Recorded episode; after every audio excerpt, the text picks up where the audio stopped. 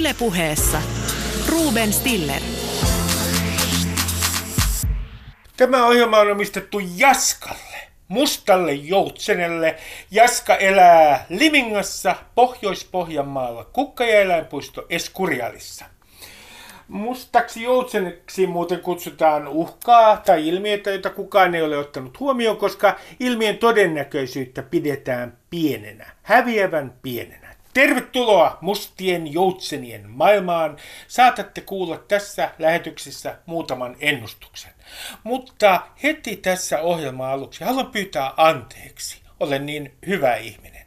Sanoin viime lähetyksen loppuspiikissä, että Kurren biisin nimi oli äh, kuuden vuoden yksinäisyys. Näinhän asia ei ole. Kurren biisin nimi on kuuden vuoden kuuliaisuus ja se on omistettu Sauli Niinistön äh, kunniaksi. Pyydän anteeksi Sauli Niinistöltä, Suomen kansalta ja Kurralta. Mutta nyt, hyvät naiset ja herrat, mustat joutsenet lentävät taivaalla. Kuulkaa terävien ihmisten puhetta. Vaikenen. Ylepuheessa Ruben Stiller.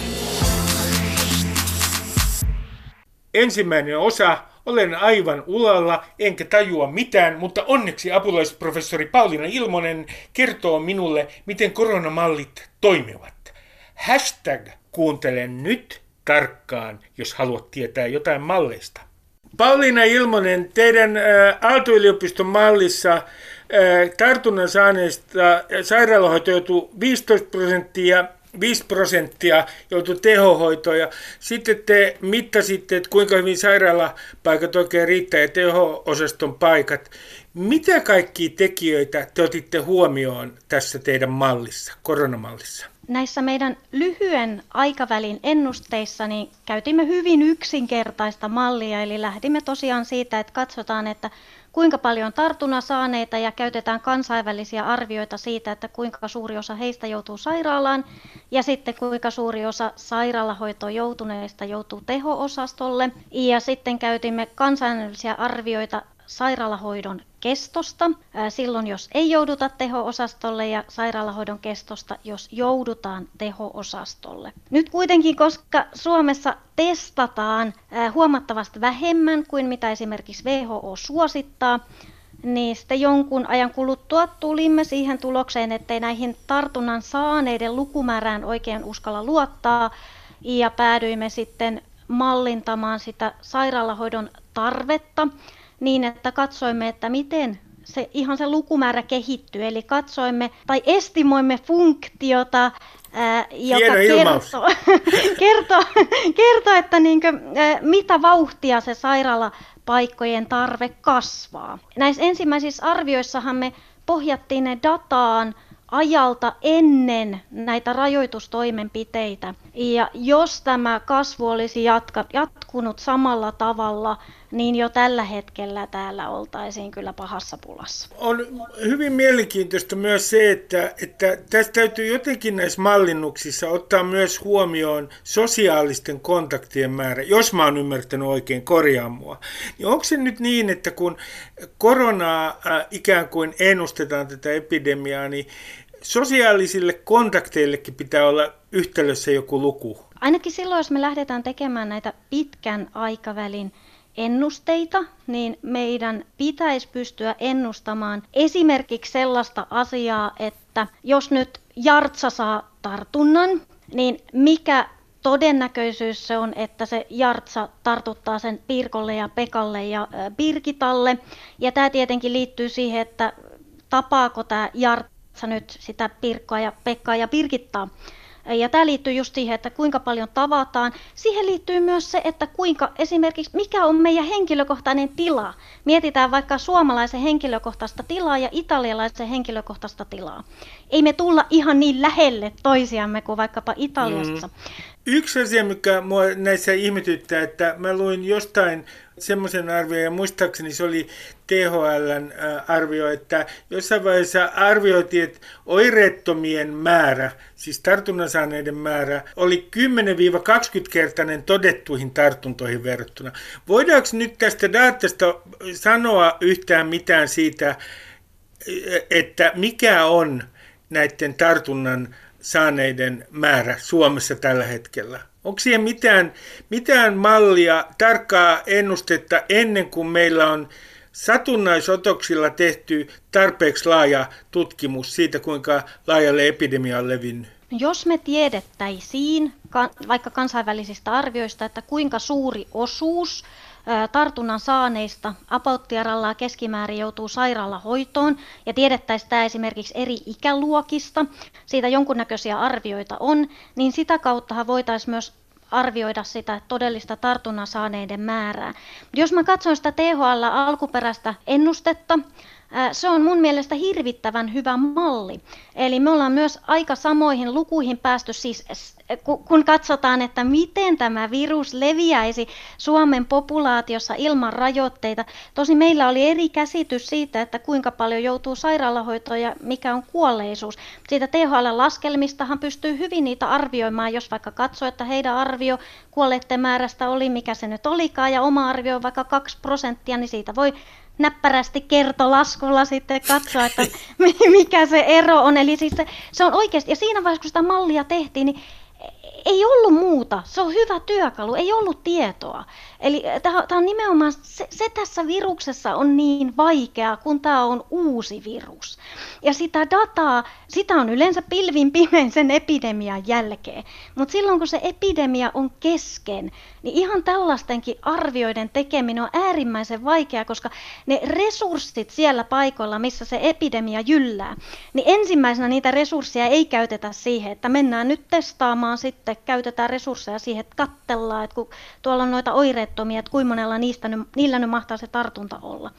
Mun mielestä tämä THLn avausajatus siitä, että, että tehtäisiin satunnaistestausta, Eli testattaisiin ja tehtäisiin vielä jotain niin aikasarjatyyppistä esimerkiksi, että testataan tänään, testataan viikon päästä, siitä viikon päästä, ihan siis satunnaisotos, tehdäänkö se nyt koko Suomen alueella tai tehdäänkö se Hussialueella vai erikseen Hussialueella ja erikseen Pirkanmaalla, niin, niin se on sitten niitä pienempiä nyansseja, mutta se voisi antaa jonkinlaista kuvaa siitä. Nyt nämä arviot kansainvälisesti, ne heittelee todella paljon.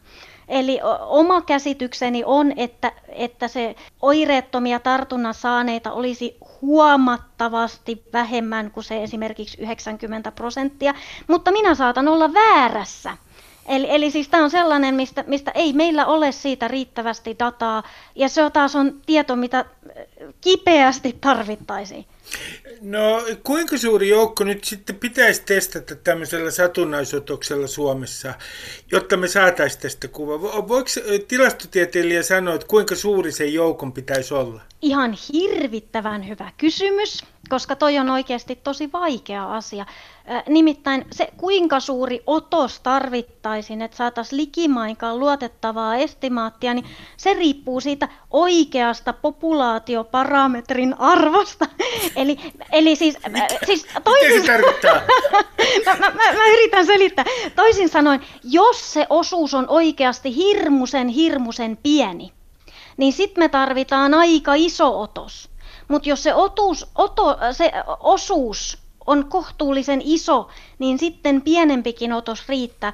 Eli oikeasti, jotta voitaisiin arvioida, että minkä kokoinen otos tarvitaan, niin pitäisi ensin tehdä semmoista vähän niin kuin esiestimointia, että ottaa nyt vaikka jonkun kokoinen otos, vaikka se tuhat jannua, ja katsoa siitä, että no jos ei siellä ole vaikka yksikään, niin me tiedetään, että nyt tarvitaan isoja otoksia. Jos siellä taas se lukumäärä on kohtuullisen iso, niin tiedetään, että pienemmälläkin otoksella päästäisiin. Eli silloin kun me, me ei oikeasti tiedetä, mitä pienempi se todellinen osuus on, sitä isompi otos tarvitaan. No yksi asia, joka minua kiinnostaa on, ja josta mä en ymmärrä Pauliina mitään, se on tämä laumaimmuniteetti. Ja nyt mä olen kuullut että, tai lukenut, että se joissain lähteissä se laumaimmuniteetin raja on 50 prosenttia, että kun 50 prosenttia populaatiosta on saanut tämän infektion, niin sitten meillä on jonkinlainen puskuri. Toisissa se on 60, joissain 80.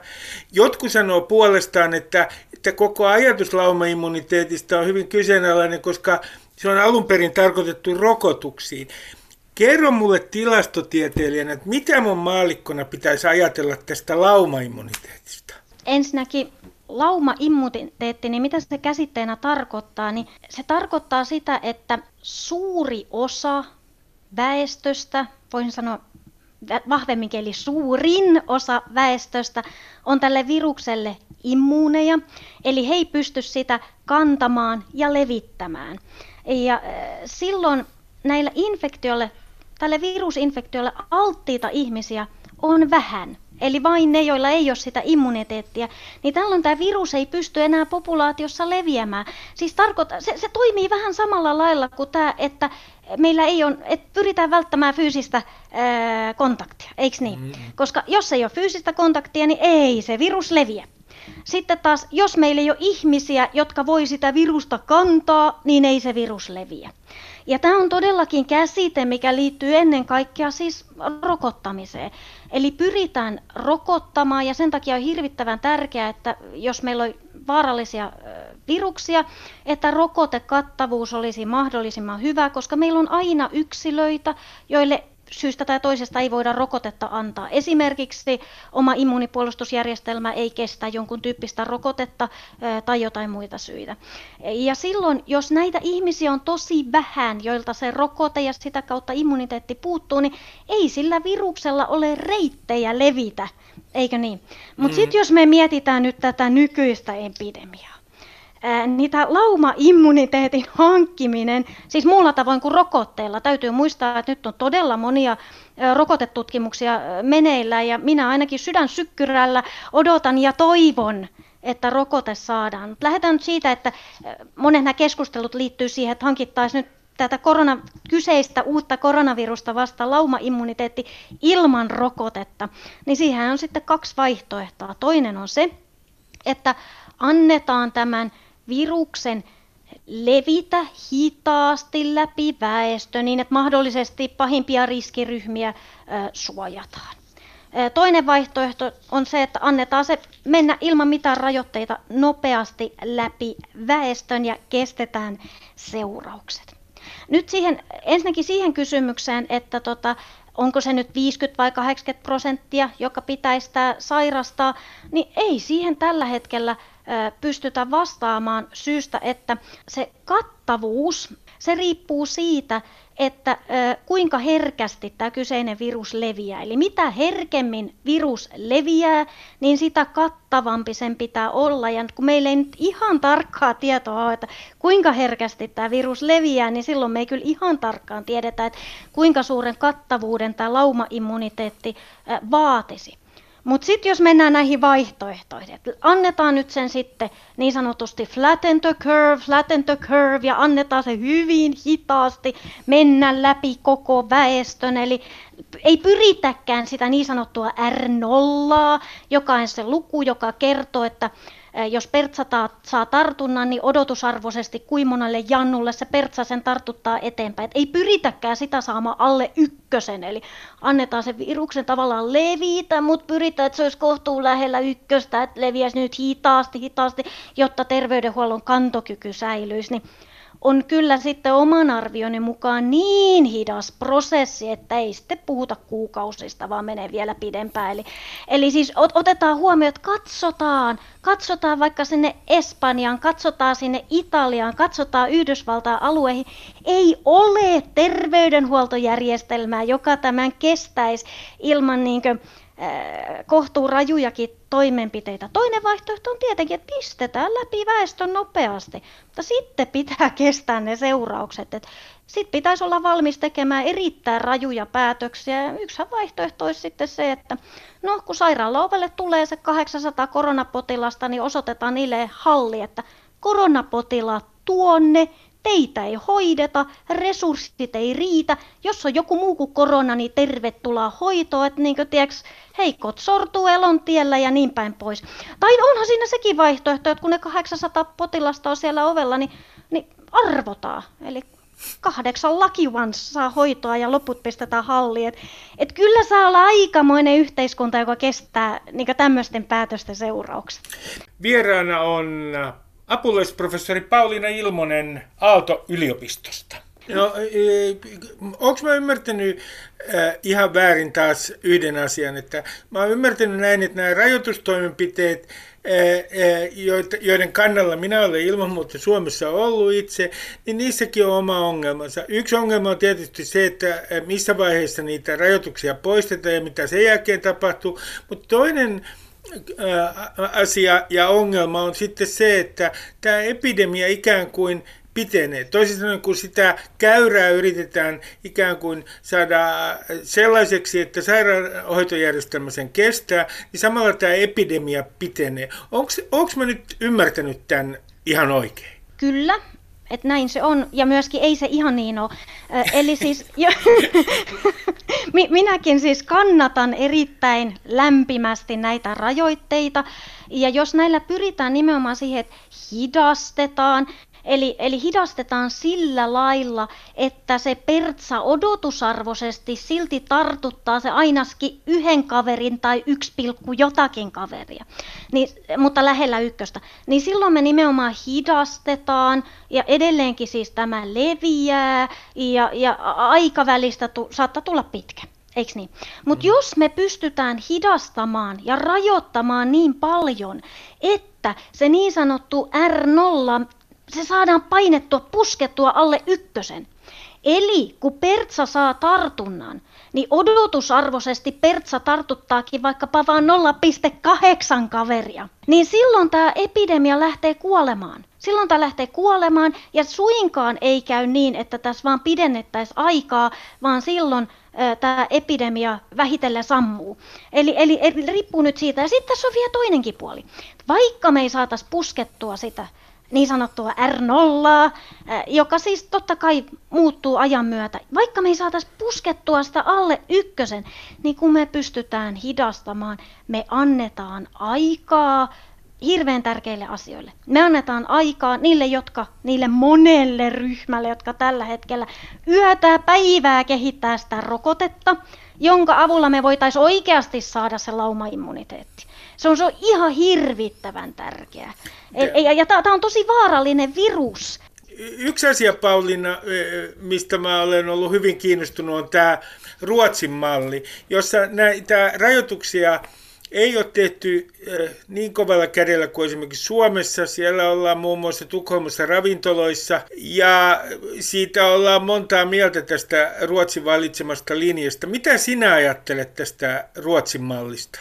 Omasta mielestäni Ruotsi ottaa aivan valtavan riskin. Me taistellaan nyt virusta vastaan, jonka käyttäytymistä me ei vielä kauhean hyvin tunneta. Sen verran me tunnetaan, että me ollaan nähty monessa maassa, että terveydenhuoltojärjestelmä yksinkertaisesti ei kestä. Ja nyt puhutaan sellaisista maista, mitkä erittäin hyvin kestävät esimerkiksi influenssa, tämmöiset meidän tavalliset influenssaepidemiat, ei mitään ongelmaa. Ja silti siellä kaatuu. Rehellisesti sanotaan, en ymmärrä.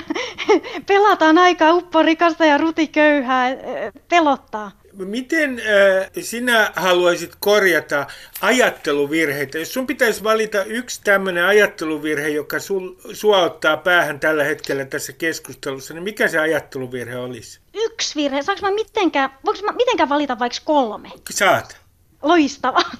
Eli ensimmäinen mulla olisi ehkä se, nyt ensinnäkin mä sanoisin, että ajatteluvirhe, suurin osa ihmisistä on ihan kartalla, että tämä koskee vain osaa ihmisistä. Mutta kuulee edelleen sitä puhetta, että tämä on nyt vaan semmoinen vähän niin kuin pikkusen pahempi influenssa. Ei oo! Eli tota, suosittelen niitä, jotka ajattelee, että on pikkusen pahempi influenssa, niin oikeasti tutustumaan Italian tilanteeseen, Espanjan tilanteeseen, USAn pahi, pahimpien alueiden sairaaloiden tilanteeseen. Just keskustelin puhelimessa myös kollega ja ystävän kanssa Afrikkaan, eli hän on tuolla Nairobissa, Keniassa ja Entepessä Ugandassa töissä ja siellä mallintaa just tämän viruksen mahdollista leviämistä tai miten se lähtee käyttäytymään Afrikassa ja siellä ollaan myös pelossa. Hän just mulle sanoi pari päivää sitten viestitteltiin ja sanoi, että heillä on kokemusta niin vaikka Ebolan pohjalta siitä, että, että miten toimia, mutta terveydenhuoltojärjestelmät ei, ei kyllä kestä. Ja et siellä tavallaan tämä pelottaa enemmän kuin Ebola tällä hetkellä, jonka myös pitäisi kertoa jotakin. Sitten toinen semmoinen, tämäkin ei koske kaikkia, mutta mut osa porukasta on vähän sitä mieltä, että nyt kun meillä Suomessa menee niin hyvin, niin tämä homma on vähän niin kuin voitettu. Eli tota, mikäs tässä? Että kauheita skenaarioita esitettiin, mutta hei, meillä on vaan muutama Jannu sairaalassa hyvin menee. Kuolleita tullut, mutta influenssaan verrattuna niin tosi vähän. Niin tota, ei, ei ole voitettu. Meillä tilanne on hallinnassa. Mutta jos nyt aletaan elää niin pellossa, niin on aivan mahdollista, että lähtee niin sanotusti lapasesta edelleenkin täällä Suomessakin. Ei, ei voida himmaa, ei voida niin nyt laskea suojuksia ja ajatella, että, että, että ei, ei tässä tarvi mitään tehdä. Että, että, että ne tutkijat vaan puhuu läpi ja päähänsä, että eihän, eihän tässä mitään hätää. Sitten kolmas on ehkä sellainen, että me helposti ajatellaan, että tällaisen viruksen leviämisen mallintaminen, että tämä leviäminen olisi niin sanotusti deterministinen prosessi. Ja tällä tarkoitan sitä, että meillä on tietty malli, minkä mukaan se virus leviää. Eli siinä mallissa on parametreja toki, mitkä pitää estimoida. Ja siihen estimointiin liittyy jonkun verran satunnaisuutta. Sitten kun ne parametrit on estimoitu, niin tuossa sitten, sitten pullautetaan ulos joku käyrä ja noin se menee. Mutta tosiaan näihin niin parametrien arvot, niin ne saattaa matkan varrella muuttua ja tähän liittyy paljon satunnaisuutta. Eli muutama vuosi sitten, kun, tai ehkä pikkusen enemmän kuin pari vuotta sitten, kun oli tämä Länsi-Afrikan Ebola-epidemia, minä silloin epäilin, että kyllä se vielä Eurooppaan leviä. Olin väärässä. Hyvä juttu, että olin väärässä. Mutta se oli pelottava tilanne. Seurasin silloin tarkkaan tätä epidemiaa. Tehtiin tämmöinen ajatusleikki. Ajateltiin, että Suomen tasavallan presidentti on nyt lähtenyt ulkomaan matkalle ja siellä hän tapaa sitten erilaisia ihmisiä, erilaisia tai eri maista johtajia ja siellä kätellään. Ja no Suomen tasavallan presidentti tietämättään sitten saa siellä Ebola-tartunnan ja tulee Suomeen ja sitten on itsenäisyyspäiväjuhlat ja itsenäisyyspäiväjuhlien vastaanotto. Ja Suomen tasavallan presidenttiä siinä kätellessä alkaa hikoiluttaa, mutta ei, ei, ei ymmärrä, että on mitään, mitään pahasti pielessä, koska ketäpä ei linnan juhlissa hikoiluttaisi. Ja kättelee sitten läpi siinä kaikki vieraat sillä hiukkasen hikisellä käpälällä. Mallinsimme sitten, että kuinka nopeasti Helsingin alueella loppuvat tehohoitopaikat kesken ja ei kyllä kovin montaa päivää eteenpäin päästy. Ja silloin opiskelijoiden kanssa just mietittiin sitä, että tämmöinen yksikin tilanne. Yksikin niin sanottu tässä esimerkissä presidentti oli se niin sanottu supertartuttaja. Ja supertartuttaja ei kerro mitään se tartuttaja ominaisuuksista. Se on vaan tämmöinen matemaattinen termi sille jannulle, joka jostakin syystä tartuttaa tosi monta. Ja näin voi tapahtua esimerkiksi tämmöisissä joukkotapaamisissa. Eli tämmöinen satunnaisuus yhdenkin ihmisen, kun se jostakin syystä päästää sen viruksen leviämään pahasti jossakin tilanteessa niin, että se leviää todella monelle ihmiselle, niin niin sillä voi olla aivan valtava vaikutus tämän epidemian suuntaan. Eli, eli tässä esimerkissä se, että yksi henkilö, Suomen tasavallan presidentti, toi juuri väärään aikaan ja vääräs, vä, väärällä hetkellä tämän Ebolan Suomeen, niin kaato välittömästi Suomen terveydenhuoltojärjestelmän. Ja tämän takia, koska tähän liittyy tätä satunnaisuutta, niin on äärimmäisen tärkeää, että mitään tämmöisiä suuria joukkotapahtumia, eli niistä pidättäydytään ja niiden aika ei ole vielä vähän aikaa. Tai mieluillaan vähän pidempäänkin aikaa. Pauliina Ilmonen, kiitoksia oikein paljon haastattelusta. Kiitoksia Ruben. Ylepuheessa Ruben Stiller. Toinen osa, yksilökeskeisyyden kriisi, jos olet oman elämäsi toimitusjohtaja ja markkinointipäällikkö, kuuntele nyt tarkkaan. Timo Miettinen, yliopistotutkija Eurooppa-tutkimuksen keskuksesta Helsingin yliopistosta. Timo Miettinen, sä olet sanonut eh, Hesarissa, että tämä koronakriisi on myös yksilökeskeisyyden kriisi. Voiko se vääntää maallikolle rautalangasta, mitä se tarkoittaa? No mä oikeastaan tarkoitan tätä kahdessa suhteessa, joista ensimmäinen on ikään kuin itsestään selvää, että kriisi rajoittaa monia yksilönvapauksia ja perusoikeuksia, kuten ihan liikkumista, elinkeinovapautta ja niin edelleen. Mutta se on ehkä myös kriisi jossain syvemmässä mielessä ja liittyy tähän epidemiologisen kriisin erityisyyteen. Ja, ja se on siinä, että se haastaa jollain tavalla tällaista liberaalin riskiyhteiskunnan logiikkaa, joka on perinteisesti ollut hyvin yksilökeskeinen, joka on myös meidän oikeuskäytännön ytimessä. Eli se, että sä oot itse vastuussa omista teoistasi ja kannat näiden tekojen seuraukset. Jos poltat tupakkaa tai syöt epäterveellisesti, sä kärsit itse ennen kaikkea näistä vasta, niin kuin, seurauksista, vaikka meillä on tämä kollektiivinen riskivakuutus. Jos teet rikoksia, niin oot itse, joka kärsit sen rangaistuksen. Ja tämä koronakriisi ja siihen liittyvät teot horjuttaa jollain tavalla tätä logiikkaa. Sitä ei voi ymmärtää vaan tällaisista yksilön valinnoista lähtien, vaan oikeastaan kaikki toimivat keinot ja ratkaisut tähän kriisiin on yhteisöllisiä tai kollektiivisia. Ja kun yksilö arvioi näitä omia valintojaan, niin on otettava huomioon sellainen epäsymmetrisyys, joka vallitsee näiden tekojen ja seurausten välillä. Eli se ihminen, joka käyttäytyy kaikkein vastuullisimmin, saattaakin kuulua riskiryhmään ja sairastaa taudin vakavasti, kun taas se ihminen, joka vähät välittää suosituksista, saattaa sairastaa taudin hyvin lievänä. Joten tämä koronakriisin erityisyys on siinä, että se haastaa monia tämmöisiä totunnaisia, intuitiivisia käsityksiä siitä, että mikä on yksilön vastuu omista teoistaan ja, ja mikä on se riskinotologiikka, johon yksilö sitoutuu. No onko tämä sitten myös tavallaan naula niin sanotun uusliberalismin arkkuun?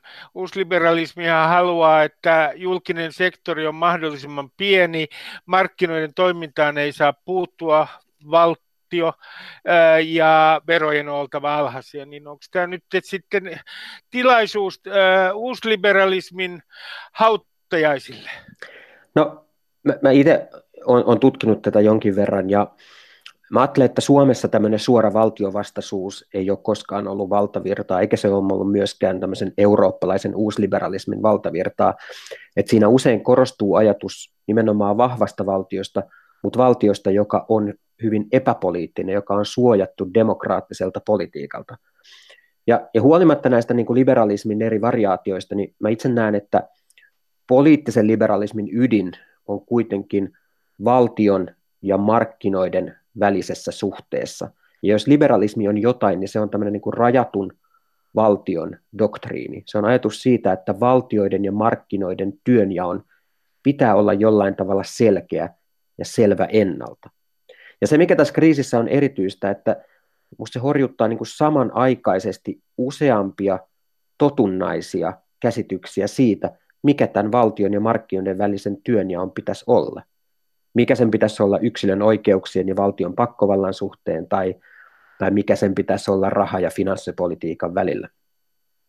Ja, ja mulle ei ole sinänsä niin kuin vaikeuksia sovittaa yhteen ajatusta liberalismista ja, ja tästä poikkeustilasta. Musta libera, liberalismi voi kestää poikkeustilan, vaan ehkä musta se isompi kysymys on se, että pystytäänkö me ikään kuin enää määrittämään niin kuin ylipäätänsä sitä, että mihin tämä valtio vallan tai valtiosuvereenin valta ulottuu, mitkä on, mikä on tämä rajat. Ja, ja se, että tämän kriisin erityisyys on siinä, että se minusta niin kuin monella tavalla haastaa sellaisia totunnaisia rajoja niin kuin valtion ja, ja markkinoiden välillä, joissa tätä eroa ei pystytä selkeästi tekemään ja jossa niin kuin me saatetaan joutua tilanteeseen, jossa nämä valtion toimet ulottuu niille alueille, joita me ei oikein ennalta osata nähdä. Ja tämä on ehkä se niin kuin keskeisin haaste liberalismin kannalta, joka on nojannut ajatukseen siitä, että tämän tehtävän jaon pitäisi olla mahdollisimman selvä. Vieraana on Timo Miettinen, yliopistotutkija Eurooppa-tutkimuksen keskuksesta Helsingin yliopistosta. No kun äh, mielenkiintoista on myös tietysti se, että, että oikeistossa halutaan nyt äh, valtiota apuun, toisin sanoen auttamaan yrityksiä. Mehän nähtiin tämä jo finanssikriisin aikana, että kaikki ne, jotka haluavat, että valtio ei puutu markkinoihin, niin huusivatkin yhtäkkiä, kun tuli tappioita, niin valtiota apuun. Toisin sanoen tappiot sosialisoidaan. Eikö tämä ole sinusta ihan uskomattoman tekopyhää? No on se musta, että siinä on paljon esimerkiksi yritysten tukemiseen liittyvässä keskustelussa, niin musta tuntuu, että se on mennyt kyllä 180 astetta ympäri, varsinkin tässä julkisessa keskustelussa. Ja vaikka se liittyy totta kai tähän poikkeustilan olosuhteisiin, niin silti ei, ei voi olla näkemättä sellaista tietynlaista tekopyhyyttä. Ja, ja se ei ole, ei ole, ei ole niin kyse vaan siitä, että joku yritettäisiin saada kiinni jostain ajatusvirheestä, vaan musta siinä on aito ristiriita, että monia julkisen sektorin toimijoita, kuten THL, on, on heikennetty vuosien kulussa, ja sitten yhtäkkiä niin kuin reagoidaan kriisin koittaessa siihen, että valtio ei olekaan tällainen ketterä koneisto, joka ää, yhtäkkiä tuottaa maailman parasta asiantuntijatietoa, joka pystyy viestimään nopeasti ja, ja, ja toimimaan ketterästi, kun tämä niin vuosia tähdännyt toiminta on vienyt sitä, sitä koko asetelmaa toiseen suuntaan. Että musta siinä on kyllä paljon tekopyhyyttä. No kun katsotaan näitä ää, seurauksia ja yritetään tähyillä koronakriisin jälkeiseen aikaan, tai jo ennen kuin tämä kriisi päättyy, niin esimerkiksi tutkija Emilia Palonen on sanonut, että, että varmaa on populismin nousu siitä huolimatta, että moni huokaa nyt helpotuksesta, koska perussuomalaiset ovat olleet noin suhteellisesti ottaen aika hiljaa. Mitä sinä sanot tästä skenaariosta, että populismi nousee väistämättä ja entistä voimakkaampana tämän kriisin kuluessa ja sen jälkeen? No, musta niin hypo, hypoteesi on mielenkiintoinen. Sen keskeisin ongelma mulle on se, että populismi Euroopassa oli kuitenkin aika vahvasti tämän finanssikriisin tuote tai eurokriisin tuote. Ja mikä tämän tilanteen erottaa eurokriisistä on se, että siinä missä eurokriisi laski luottamusta poliittiseen järjestelmään, hallituksiin, niin nyt me ollaan nähty täysin päinvastainen kehitys. Eli kaikkialla Euroopassa istuvien poliittisten johtajien suosio on noussut. Ja monia näitä sanotaan populististen liikkeiden vaatimia toimia esimerkiksi Schengen-alueen lakkauttamisesta tai rajojen sulkemisesta, niitä tekee vasemmistohallitukset. Joten, joten se logiikka ei musta ole niin suoraviivainen kuin tässä niin eurokriisin tapauksessa. Eikä olennaista on tämä talouskriisin pituus. Ja varsinkin pitkittyessään niin tämä kriisi varmasti Euroopassa kääntää katseita sisäänpäin ja kohti semmoisen kansallisen edun ajattelua. Ja varsinkin mun, mun nähdäkseni tässä niin kuin tämän kriisin alkuvaiheessa monet niin kuin eurokriisistä periytyvät argumentit siitä, että miten Etelä-Eurooppa on elänyt holtittomasti ja yli varojensa ja joutuu sen takia kärsimään myös tästä koronakriisistä pahemmin, ne ikään kuin on seurannut sieltä jonkinlaisena muistijälkenä. Vaikka Italia on elänyt 25 vuotta ylijäämäisten budjettien aikaa ja on osallistunut moniin Kreikan pelastuspaketteihin ja näin edelleen. Mutta että nämä vanhat populistiset mielikuvat ikään kuin sääntöjä noudattavasta pohjoisesta ja holtittomasta etelästä, ne, ne siirtyy ikään kuin tähän kriisiin. Ja mä luulen, että tämä on niin kuin Euroopan kannalta se kaikista keskeisin kysymys, että miten me tunnistetaan myöskin tämä koronakriisin hyvin erityinen luonne siinä, että epidemia on, on iskenyt eri maihin yhtäältä eri aalloissa, mutta vaikuttanut myös kovemmin niihin maihin, joissa esimerkiksi eletään ylisukupolvisesti, ja siinä mielessä ei voida sanoa, että se vain johtuu näiden maiden ikään kuin holtittomasta taloudenpidosta tai tämän asioista. Eli tarkoitat Italian kohdalla ja myös Espanjan kohdalla sitä, että usea sukupolvi elää samassa asunnossa? No, tämä on niin kuin yksi keskeinen syy, joka on annettu sille, että minkä takia nämä kuolleisuusluvut varsinkin Italiassa ja Espanjassa on ollut niin paljon korkeampia kuin muualla. Ja olisi niin kuin musta outo ajatus, että näitä maita ikään kuin rankaistaisi vielä lisää ikään kuin tästä seikasta, johon, johon niin kuin, heillä on kuitenkin nykyisellään aika vähän mahdollisuuksia vaikuttaa. No Timo, tiedät, että minulla on tapana käristää ja ennustaa ehdottomasti väärin joka kerta, mutta kuinka todennäköisenä pidät sitä, että nimenomaan tämä ero EUn pohjoisen ja etelän välillä, niin raja aukeaa siinä railona ja EU on hajoamisen tiellä? No, mä en, mä, mä en niin kuin, laskisi kovin suurta todennäköisyyttä välttämättä sille, että EU tästä hajoaa, vaan ehkä ensimmäinen kysymys koskee tätä euroalueen kestävyyttä. Eli kun, että jos ja kun tämä shokki tulee olemaan todella raju, varsinkin näille kriisistä pahimmin kärsineille maille, jotka, joista osa on hyvin vahvasti ja, ja paljon velkaantuneita, niin riittääkö nämä euroalueella tehtävät toimet siihen, että nämä maat pystyy järkevällä tavalla pysymään euroalueen jäsenenä ja, ja rahoittamaan omia menojaan, vai joudutaanko jossain vaiheessa tilanteeseen, jossa Italia joutuu nostamaan kädet pystyyn ja, ja huomaamaan, että, että korot vaan, markkinaehtoiset korot nousee ja, ja lainaa ei markkinoilta saa. Ja tässä suhteessa sitten tullaan näihin erityisratkaisuihin, mitä, mitä euroalueella on, että ottaako vastuuta Euroopan keskuspankki vai pääseekö maat jollain tavalla yhteiseen sopimukseen vaikka yhteisistä velkakirjoista ja näin edelleen. Joten ennen kaikkea mä näen tämän kriisin haasteena nimenomaan euroalueen kestävyydelle, että Euroopan unionissa on sitä vastoin monia elementtejä, jotka jouduttaisiin tavallaan keksimään uudestaan, jos, jos Euroopan unioni hajoaisi. Yksi asia, mihin tämä varmasti vaikuttaa, on tämä suomalainen velkaantumiskeskustelu. Onko nyt niin, että kun kaikki velkaantuvat, niin tämän suomalaisen velkaantumiskeskustelun, jonka ideana on se, että minkälaisen, minkälainen velka jätetään tuleville sukupolville, niin koko sen ikään kuin perusta muuttuu Kyllä varmasti, ja se ennen kaikkea riippuu siihen, että minkälaiseksi nämä Euro- Euroopan keskuspankin tukitoimet tai osto-ohjelmat muodostuu. Eli jos nythän keskuspankki on ilmoittanut aika massiivisista lähes tuhannen miljardin osto-ohjelmista, joiden, ta, niin kuin, joiden tarkoituksena on no tietysti pitää euroalue kasassa, mutta ennen kaikkea tasoittaa näitä maiden välisiä korkoeroja, mikä tarkoittaa Suomen kannalta, että Suomella on aika hyvä tilanne siinä, että me saadaan hyvin niin kuin paljon edullista lainaa, ja ajatus siitä, että ää, nämä korot jossain vaiheessa normalisoituisi sille tasolle, mitä ne oli vaikka 2000-luvun alkupuolella, niin ne näyttää heikommilta, vaan näyttää siltä, että me ollaan astumassa ikään kuin uuden normaalin aikakauteen, mitä tulee ää, valtion lainojen korkoon. Ja, ja siinä mielessä totta kai nämä niin kuin velkakestävyy, velkakestävyyteen liittyvät oletukset ja odotukset, niin ne on, ne on sitten hyvin, hyvin erityyppisiä ja ää, niitä joudutaan tarkastelemaan vähän niin kuin uudesta näkökulmasta. Ää, minkälaisen maailman sinä näet, kun me tullaan tästä ää, ää, kriisistä ulos? Mä tarkoitan ennen kaikkea sitä väitettä, jonka jotkut ovat esittäneet, että esimerkiksi USA-valta tulee olemaan huomattavasti vähäisempi kuin aikaisemmin. Se menettää asemiaan tässä kriisissä. Minkälainen maailma kuoriutuu esiin, Timo Miettinen?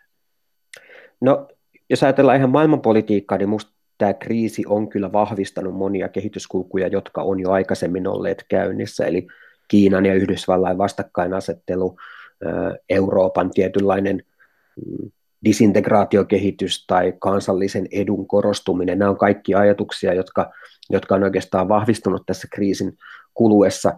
Mä en missään tapauksessa osta tuota argumenttia USAn vaikutusvallan heikentymisestä huolimatta näistä massiivisista elvytystoimista, niin kyllä sel- selkeästi esimerkiksi Yhdysvaltain, Yhdysvaltain dollari on sellainen kansainvälisten markkinoiden turvasatama ja varmasti sitten niin tämä Yhdysvaltain keskeinen asema maailmantaloudessa niin näkyy, näkyy edelleen.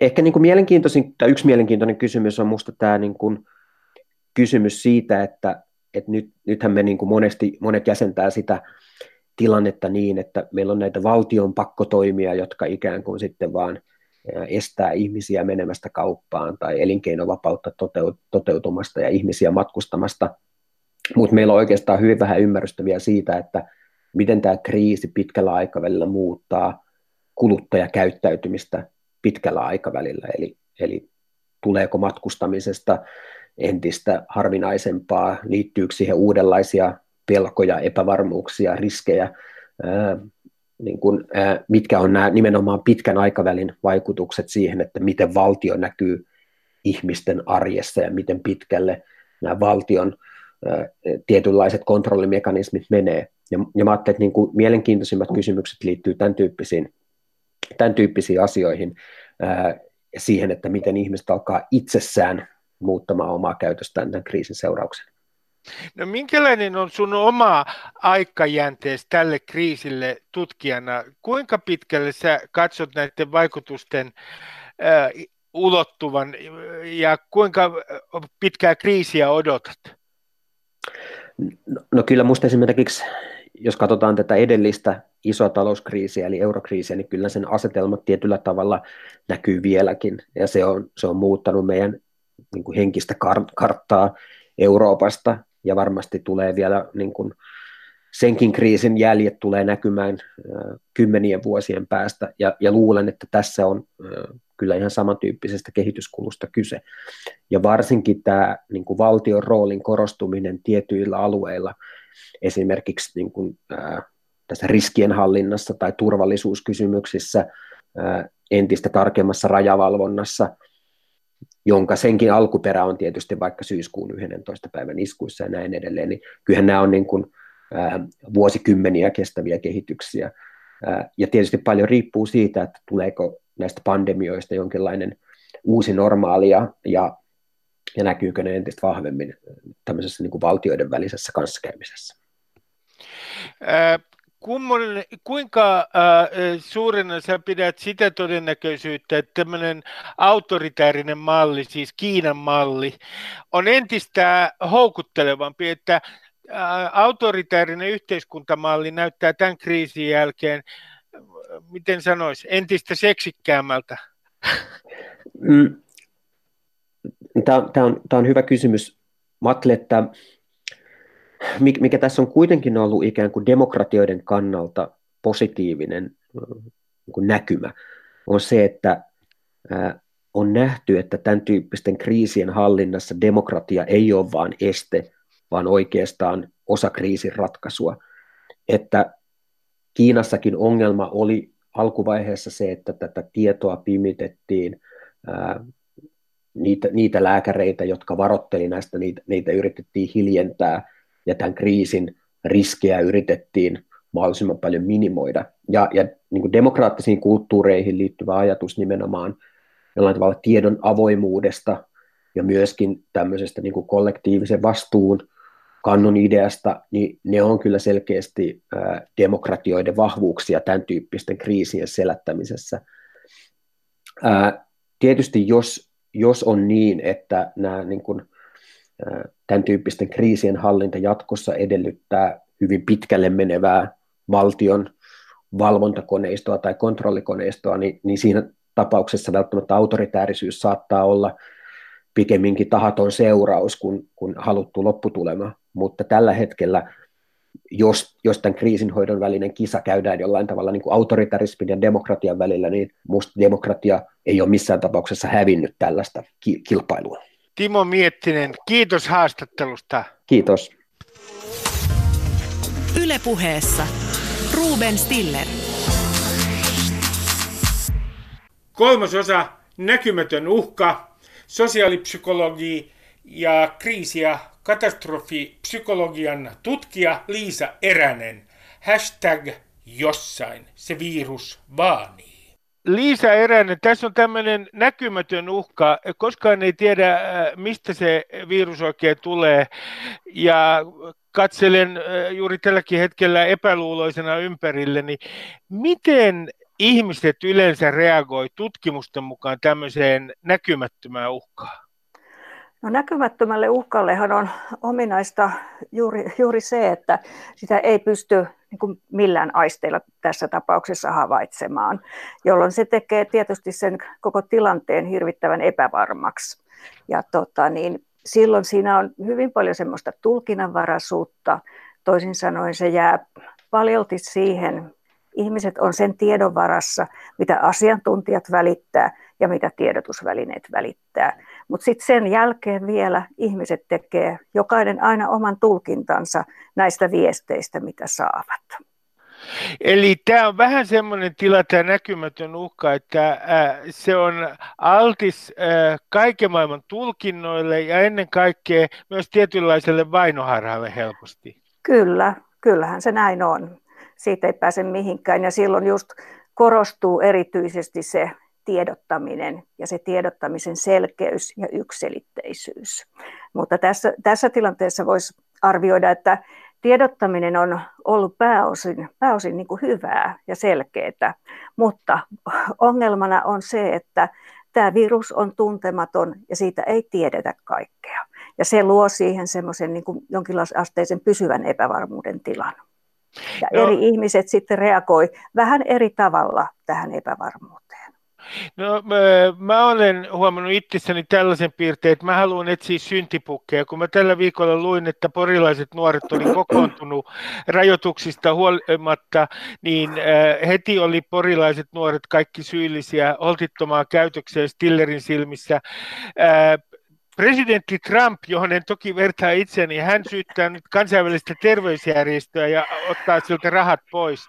Niin onko tämä syntipukin etsiminen tämmöisille tilanteille tyypillistä? Kyllähän sitä, sitä tapahtuu paljon ja erityisesti silloin, kun kysymys on semmoisesta uhkasta, jota on vaikea paikallistaa. Silloin, jos on joku selkeä yksittäinen kohde, joka on, aiheuttaa sen uhkan, vaikka joku luonnon, luonnonkatastrofi, se on aika selkeää. Mutta sitten kun se ei ole selkeää, niin siinä tulee, tulee tavallaan vastaan osittain niin kuin se, että se monimutkaisuuden ymmärtäminen on hankalaa. Ja silloin tulee se, että ihmiset, joiden on vaikeampi kestää epävarmuutta ja vaikeampi sietää semmoista moniselitteisyyttä tilanteessa, niin erityisesti heillä on sitten tarve yrittää löytää ja etsiä ja löytää joku semmoinen niin selkeä yksittäinen syntipukki. Siihen on helpompi suhtautua tietyllä tavalla. Ää, onko tämä nimenomaan tässä tilanteessa, jos ajatellaan tällaisia psykologisia ominaisuuksia, mitä tässä tilanteessa ihmiseltä vaaditaan, niin onko tämä epävarmuuden sietokyky just tällä hetkellä se olennaisin psykologinen piirre, joka ikään kuin erottaa ihmiset toisistaan? No kyllä mä näkisin, että se tässä tilanteessa korostuu. Että tässä on hirveän paljon sitä epävarmuutta. Ei voi olla varma siitä, mistä sen tartunnan saa, keneltä sen saa. Ei voi olla varma, milloin on turvassa. Ei voi olla varma siitä, onko itse terve vai tartunnan saanut. Ja sitten ennen kaikkea se, että kukaan ei oikein tiedä, että milloin tämä päättyy. Toinen tekijä on tämmöinen riskikäyttäytyminen. Ihmisillähän on hyvin erilaisia tapoja suhtautua riskeihin. Niin onko nyt Liisa niin, että niin sanotusti elämyshakuiset ihmiset, e, e, esimerkiksi porilaiset nuoret, niin, niin nämä elämyshakuiset ihmiset niin, ovat ikään kuin riskialttiimpia, ja että tässä tulee näkymään, tämä paljastaa sen, mikä on meidän henkilökohtainen suhde riskinottoon ja elämyshakuisuuteen. No kyllä se osittain on sitäkin, vaikka en mä nyt usko, että kuka, kukaan pitää koronan sairastumista varsinaisena niin kuin positiivisena elämyksenä. Ei, ei. Siitä ei ole, ei ole kysymys, mutta enemmän, enemmänkin siitä, että kuinka, kuinka valmis on niin kuin ylipäätänsä ottamaan riskejä. Siinä suhteessahan ihmiset eroavat paljon. Ja sitten mitä tulee näihin niin kuin nuorisoon, niin tota, heidän kohdallaan siinä tulee niin kuin, niin kuin monta semmoista tekijää, mitkä niin kuin yhdessä vaikuttaa. Että on tämä elämyshakuisuus varmaankin, sitten on tämmöinen haavoittumattomuuden tunne, mikä nuorilla on niin kuin erityisen voimakas. On vaikea uskoa, että omalle kohdalle tapahtuisi mitään, mitään niin kuin todella vakavaa. Varsinkin silloin, jos ei ole aikaisemmin elämässä kokenut mitään suuria vaikeuksia. Niin luottaa siihen, että elämä on turvallista ja minulle ei satu mitään. Ja sitten nuorisolla niin kuin on niin kuin sen kehitysvaiheensa vuoksi vielä niin kuin, niin kuin erityisen suuri tarve näihin sosiaalisiin kontakteihin ja kaveripiirin tapaamiseen.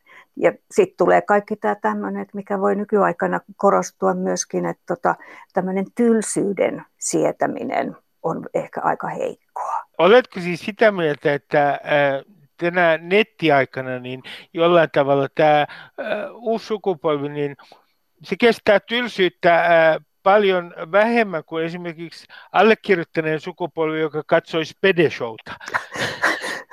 No kyllä, kyllä, mulla on hiukka semmoinen epäilys on. Tämän nykyisen nuoren sukupolven aikana niin on niin paljon ollut erilaisia virikkeitä saatavilla koko ajan. Et ei ole niin paljon jouduttu semmoiseen tylsyyden kokemiseen ja siihen, että pitäisi itse opetella viihdyttää itseensä. Et nyt on televisiokanavia, radiokanavia, YouTube, Spotifyta, Netflixiä.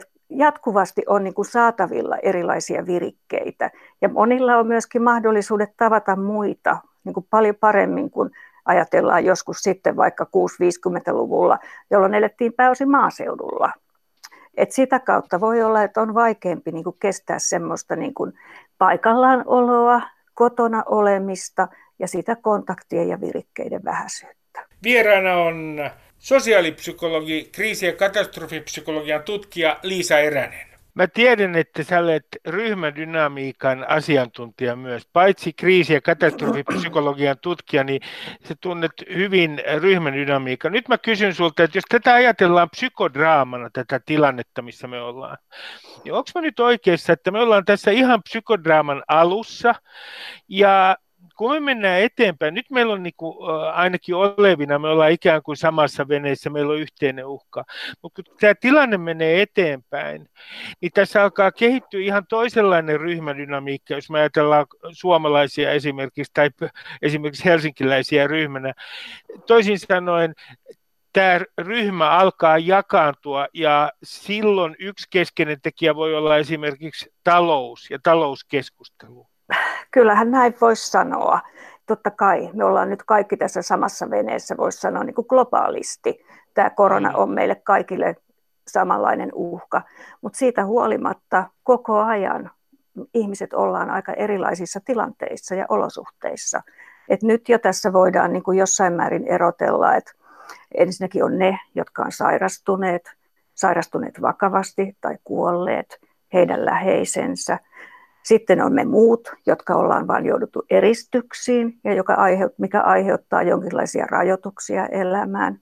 Sitten tulee ne, jotka on nyt jo kokeneet niin kuin suuria taloudellisia menetyksiä. Et kyllähän tässä muodostuu niin kuin erilaisia ihmisryhmiä, joiden kokemukset ja menetykset on aika erilaisia koko tässä tilanteessa. Ja nämä varmasti, nämä, erityisesti nämä taloudelliset menetykset, korostuu sitten, kun tämä varsinainen sairauden uhka alkaa vähentyä.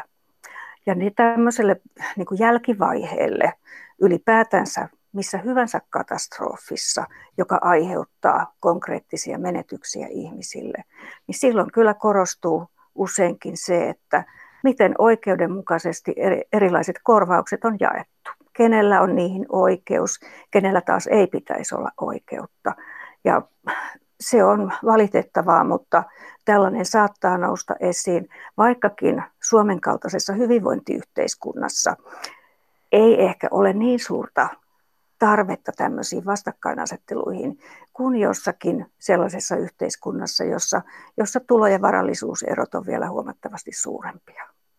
No mä Liisa tein tuolla netissä tämmöisen persoonallisuustestin, se on Big Five-testi. Ja mä juuri ennen kuin soitin sulle ja sain muuten neuroottisuudesta melkein huippupisteet, joka ei ole varmaan yllätys kenellekään, jonka kanssa teen töitä. Niin mun täytyy sen takia just kysyä tätä, että miten nyt käyttäytymistä voidaan oikein ennustaa? Jos mä oon käynyt kaikki tarkat persoonallisuustestit, niin voidaanko niiden perusteella ennustaa, miten mä käyttäydyn kriisi- ja katastrofitilanteessa? Tota, niin ehkä jonkinlaista viitettä siitä voi saada, mutta et eihän, eihän sitä pystytä ennustamaan täysin, koska kyllähän se persoonallisuus jossain määrin vaikuttaa, mutta sen lisäksi vaikuttaa niin kuin kauhean monet siinä tilanteessa vaikuttavat tekijät ja myöskin aikaisemmat kokemukset että jos nyt sanotaan, niin se, että olet saanut korkeat pisteet neuroottisuudessa, niin tota, kyllähän se antaa niin kuin viitettä siihen, että sä saatat olla niin kuin keskimääräistä huolestuneempi tästä tilanteesta.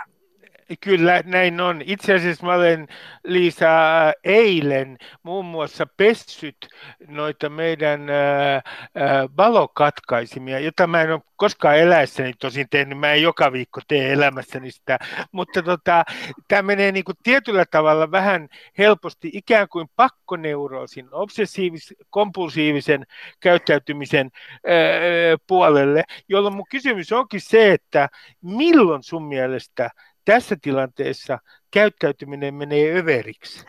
Tota, niin, sanotaanko, että ehkä se menee silloin, jos sun kaikki aikas alkaa mennä niihin valokatkaisijoiden ja ovenkahvojen pyyhkimiseen. Ei vielä, ei vielä.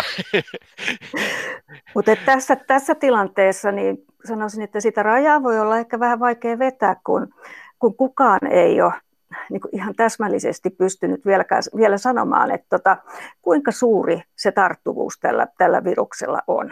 Silloin on vaikea sanoa, että milloin se on niin kuin liioteltua se suojautuminen. Et koko ajan tulee, niin, tulee lisää tietoa ja tulee tutkimustuloksia, joiden mukaan se tarttuvuus saattaa olla vielä herkempää kuin on tähän asti uskottu. Et mä näen, että kyllä tämä valokatkaisijoiden pyyhkiminen on ihan paikallaan tässä tilanteessa. Hyvä kuulla. Mitä huomioita sä olet itse tehnyt, kun sä katsot sosiaalipsykologina ympärille? Mitä huomioita sä olet tehnyt ihmisten käyttäytymisestä? Täytyy, täytyy sanoa, että tässä on nyt, ensinnäkin tässähän on se tilanne munkin kohdallani, että mä teen etätyötä. Eli mm. mä en käy työpaikallani enää, mä liikun ulkona mahdollisimman vähän sen, mitä koiran kanssa käyn kävelyillä. Eli mä en näe ihmisiä niin hirveän paljon. Mutta kyllähän tässä niin kun, ihan jo tässä lähipiirissä ja naapurustossakin tulee vastaan se, se että aika eri tavoilla ihmiset näyttää, näyttää niin kuin suhtautuvan ja käyttäytyvän tässä tilanteessa. On niitä, jotka pyrkii pitämään hyvin suuren välimatka ja etäisyyden ja on tarkkoja sen kanssa. Ja sitten on niitä, jotka viilettää niin kuin ihan siitä vierestä ohitse, kun ovat juoksulenkillä. Et kyllä tässä näitä eroja tulee. Osa ihmisistä käyttää hengityssuojainta ulkona liikkuessaan, mutta ei läheskään kaikki. No kun mulle sanotaan, että tässä tilanteessa pitää olla optimisti, niin se on suunnilleen mun mielestä yhtä paha kaksoisviesti kuin se, että joku käskisi olemaan mua spontaani. Tai joku käskisi, että älä stressaa, jonka sanoi mulle yksi sydänlääkäri aikoinaan, jolla mä stressasin sitä, että hän käskee minun olla stressaamatta. Niin miten nyt psykologien ja miten pitäisi tässä tilanteessa puhua, koska musta tuntuu välillä, että että jos niin kuin sanotaan, että olisi hyvä, että teillä olisi niin kuin optimistinen asenne, niin siinä sitten jo määritellään, mitä ihmisten pitää tuntea tässä tilanteessa. Tota, niin, mä ajattelen siitä, siitä kyllä niin, että se optimismi tämmöisessä tilanteessa tarkoittaa sitä, että vaikka tilanne on vaikea, ja näkee ja tunnistaa sen, että tilanne on hankala monella tavalla, niin siitä huolimatta niin kuin ylläpitää semmoista uskoa ja toivoo, että tästäkin tilanteesta selviydytään. Mm. Tämä päättyy joskus ja menee ohi ja sitten jatketaan elämää eteenpäin. Liisa Eränen, kiitos oikein paljon haastattelusta. Kiitos. Ylepuheessa Ruben Stiller. Ja tähän loppuun vetomus teille kaikille, älkää menkö mökille, vaikka Uusimaa on avattu. Mitä te teette siellä Äkäslompolossa? Miksi te haluatte sinne? Lupaan kaikille suomalaisille, jotka asuvat Uudenmaan ulkopuolella, että en tule koko kesänä teitä häiritsemään enkä tartuttamaan. Ja suosittelen tätä teille kaikille. Miettikää kaksi kertaa, stadilaiset, ennen kuin menette häiritsemään juntteja. Antakaa heidän olla rauhassa. Kiitoksia. Voikaa oikein hyvin. Terveyttä. Ylepuheessa Ruben Stiller.